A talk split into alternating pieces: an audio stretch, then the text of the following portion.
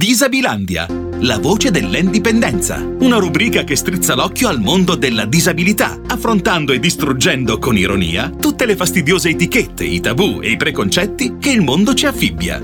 Una rubrica curata e condotta da Marina Cuollo. Buongiorno a tutti, carissimi amici di Radio Amore. Come ogni settimana è arrivato il consueto appuntamento con la rubrica su ruote io sono Marina Pollo e questa è Disabilandia, la voce dell'indipendenza. Come sapete, di tanto in tanto qui a Disabilandia mi fa piacere dare spazio anche ad argomenti un pochino più seriosi per cercare di toccare punti che magari sono poco discussi. In diverse puntate di questa rubrica ci siamo occupati della discriminazione delle persone con disabilità a tal proposito vorrei approfittare di questo spazio per approfondire questo aspetto. Negli anni ci sono stati diversi movimenti che si sono occupati dei diritti delle persone con disabilità. Penso ad esempio a Ed Roberts, che negli anni 60 in California è stato promotore del movimento per la vita indipendente, oppure Mike Oliver, sociologo e attivista britannico che nell'81 ha ideato il modello sociale della disabilità. Bisogna però considerare che le discriminazioni non sono pacchetti singoli che le persone subiscono a seconda delle loro caratteristiche, disabilità, genere, etnia, eccetera, ma spesso si tratta di un sistema complesso che interagisce a molteplici livelli è per questo che ho deciso di dedicare questa puntata al concetto di intersezionalità. Che cos'è l'intersezionalità? L'intersezionalità, termine proposto nell'89 dall'attivista e giurista statunitense Kimberly Crenshaw, descrive proprio la sovrapposizione delle identità sociali che possono appunto sfociare in discriminazioni e o oppressioni multiple. Faccio un esempio molto semplice. Una donna con disabilità può subire sia una discriminazione legata alla disabilità e sia una discriminazione legata al genere o anche nel caso di una persona con disabilità non eterosessuale dove le discriminazioni legate all'orientamento sessuale si sovrappongono a quelle sulla disabilità o una persona con disabilità non bianca. Anche in quel caso possiamo avere una sovrapposizione tra razzismo e discriminazione sulla disabilità. Ovviamente le sovrapposizioni non avvengono sempre alla stessa maniera, non seguono una regola. A volte una discriminazione prevale sull'altra, a volte invece si intrecciano fra loro. Ora, Dopo questo breve cappello introduttivo, prima di continuare a comprendere meglio il concetto di intersezionalità, ci fermiamo qualche minuto per ascoltare questo corpo, canzone della rappresentante di lista. A me non piace niente, non mi piace nessuno, queste gambe sole non si muovono bene, queste braccia non mantengono sei andato via, non ti sei perso niente. Questa bocca a volte non mi crede. Vuole la fame e la sete. Queste mani mi consolano. E dentro il petto questo cuore non si muove bene. Non pulsa il sangue e le vene. E il mio sesso quando si muove si trasforma tra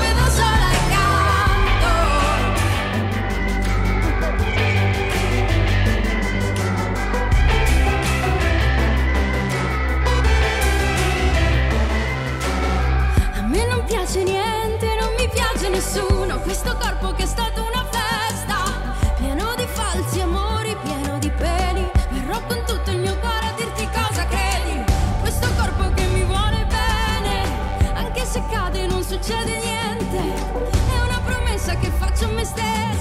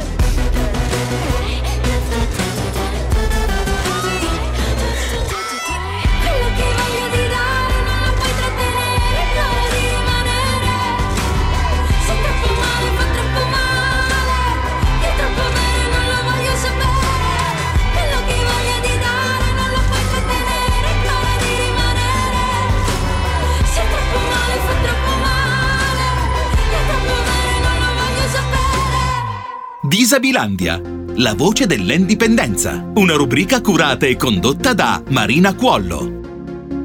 Eccoci di nuovo qui su Radio Amore. Prima della canzone parlavamo di intersezionalità e di come in realtà nella vita delle persone molto spesso le discriminazioni siano qualcosa di multiplo, cioè due o più tipi di discriminazioni possono sommarsi nella vita delle persone e infatti il femminismo intersezionale tiene conto proprio di questo, cioè non soltanto delle discriminazioni di genere, ma anche di altri tipi di oppressione. Essendo io una donna con disabilità, posso subire sia discriminazioni legate al genere e sia discriminazioni legate alla disabilità. Personalmente vi posso dire che nella mia vita ho subito maggiormente discriminazioni legate alla disabilità rispetto a quelle legate al genere, ma non è così per tutti. Tra l'altro, in linea generale, spesso le donne con disabilità subiscono oppressioni e discriminazioni maggiori sia rispetto alle donne non disabili sia rispetto agli uomini con disabilità. Pensiamo ad esempio a tutte le questioni legate alla sessualità e alla maternità. Se da un lato un sistema patriarcale considera le donne sempre e solo come oggetti sessuali e o mogli e madri, nel caso delle donne con disabilità c'è un'inversione totale di pensiero che nei casi peggiori arriva addirittura ad atti veramente brutali come la sterilizzazione forzata. Inoltre le donne con disabilità sono maggiormente esposte alla violenza fisica e psicologica rispetto alle donne non disabili. Questo perché la condizione di disabilità viene spesso utilizzata da chi commette la violenza per rafforzare il proprio potere e questo limita la capacità delle donne con disabilità di difendersi, fuggire o chiedere aiuto. Soprattutto poi quando l'artefice della violenza è chi magari presta assistenza come un partner o un familiare, capite che la questione si complica. Per non parlare poi del pregiudizio sempre presente che le persone con disabilità non abbiano una vita sessuale. Questo fa sì che servizi di ginecologia o ostetricia accessibili nel nostro paese siano cosa rara. Per non parlare poi del desiderio di maternità. Troppo spesso alle donne con disabilità viene consigliato di non portare a termine la gravidanza, perché viene fatto intendere loro che non sarebbero in grado di prendersi adeguatamente cura dei propri figli. Queste sono tutte discriminazioni di genere che si intrecciano con quelle sulla disabilità e che per troppo tempo sia i primi movimenti per i diritti delle persone con disabilità e sia le prime ondate femministe trascuravano. Per fortuna, in tempi più recenti, il femminismo intersezionale si sta occupando anche di questioni legate all'abilismo, ai diritti delle persone con disabilità, molti movimenti femministi, movimenti per i diritti LGBTQ sono intersezionali e questo è un bene perché non possiamo pensare di recintare le oppressioni in compartimenti stagni. Siamo tutti interconnessi. Bisogna essere solidali, darsi una mano, essere buoni alleati, perché gente, lo dicono anche i migliori slogan, l'unione fa la forza. E detto questo, anche oggi siamo arrivati alla fine di questa puntata.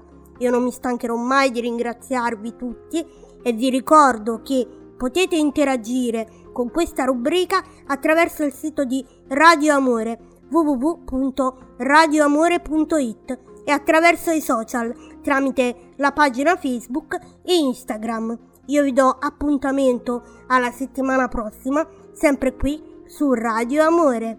Io sono Marina Quollo e questa è Disabilandia, la voce dell'indipendenza. Disabilandia, la voce dell'indipendenza. Una rubrica che strizza l'occhio al mondo della disabilità, affrontando e distruggendo con ironia tutte le fastidiose etichette, i tabù e i preconcetti che il mondo ci affibbia. Una rubrica curata e condotta da Marina Cuollo.